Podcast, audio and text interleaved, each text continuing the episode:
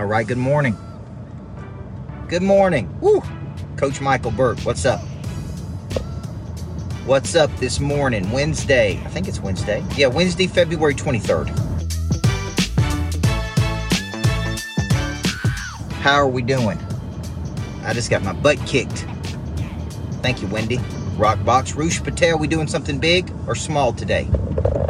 We going all the way, we going half the way. The word mediocre means halfway up the mountain.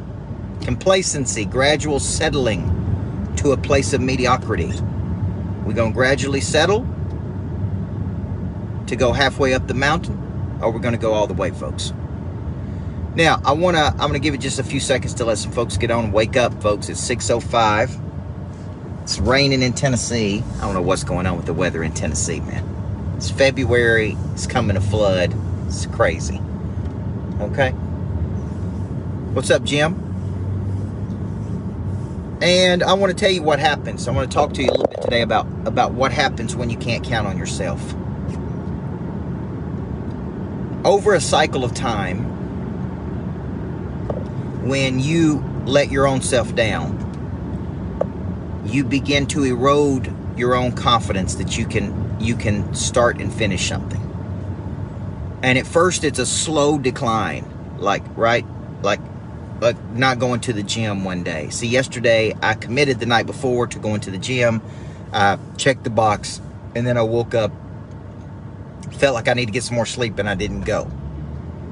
Now I did go to another gym. I did work out for 30 or 40 minutes, mostly weight training. But man, I carried a, a, around the whole day a guilt. Right? And this was a good thing, not a bad thing because I made a commitment to myself and I broke a commitment to myself. Now, so this morning I was I was hell bent on not breaking that commitment to myself. Although right in the middle of the night, our front doors open wide open, alarm goes off, everybody wakes up at two o'clock in the morning. I got to get up at four fifteen. Man, I had an excuse.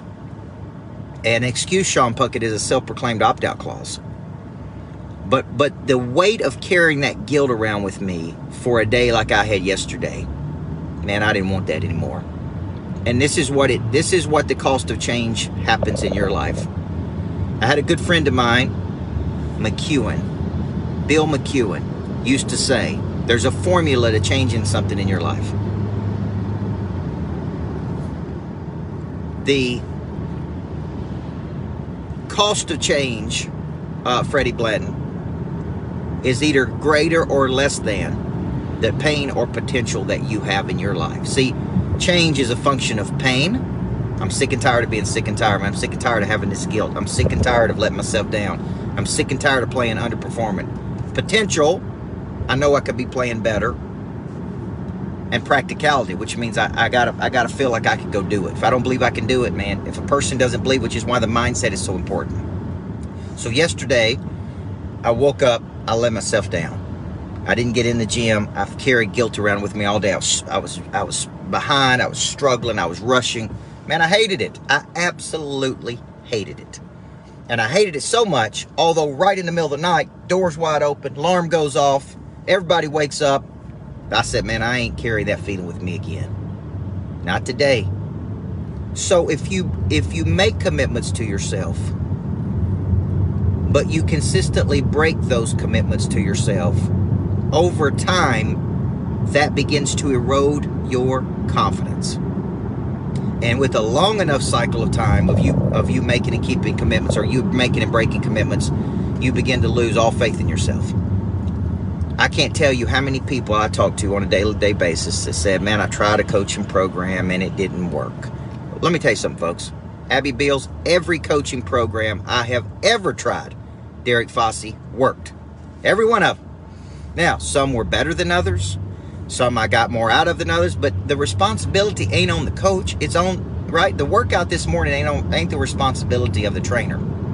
She showed up and instructed. I had to do the freaking work. So if you go to the gym and you go, man, I didn't get anything out of that. That ain't their fault. It's your fault, right, Ruby Barnes? So I, so I want to encourage you. The, the, the more and more entitled our society becomes, the more and more we are taking our responsibility and giving it to somebody else. Right? Like, when are you going to do something for me? What we should be doing is saying, man, what can I do for myself, Debbie? Blank Jack Myers. You know what I'm saying? That's a great name. So when you think about it, that's that's what we should be saying. So if you wake up in, in consistency, let yourself down. Don't blame your husband. Don't blame your kids. Don't blame your mama. Don't blame don't blame your boss. Freaking blame your lazy ass.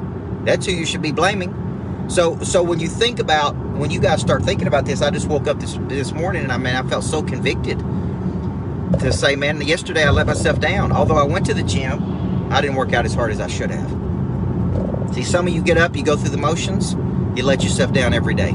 You don't make your sales calls, you don't follow up, you don't go the distance, you spend a lot of time blaming other people. And and and you know, you got to start taking this taking this back, okay? Nobody let nobody let me down yesterday except me. Okay? If the that pain is great enough, I'll change. If it ain't great enough, I won't change.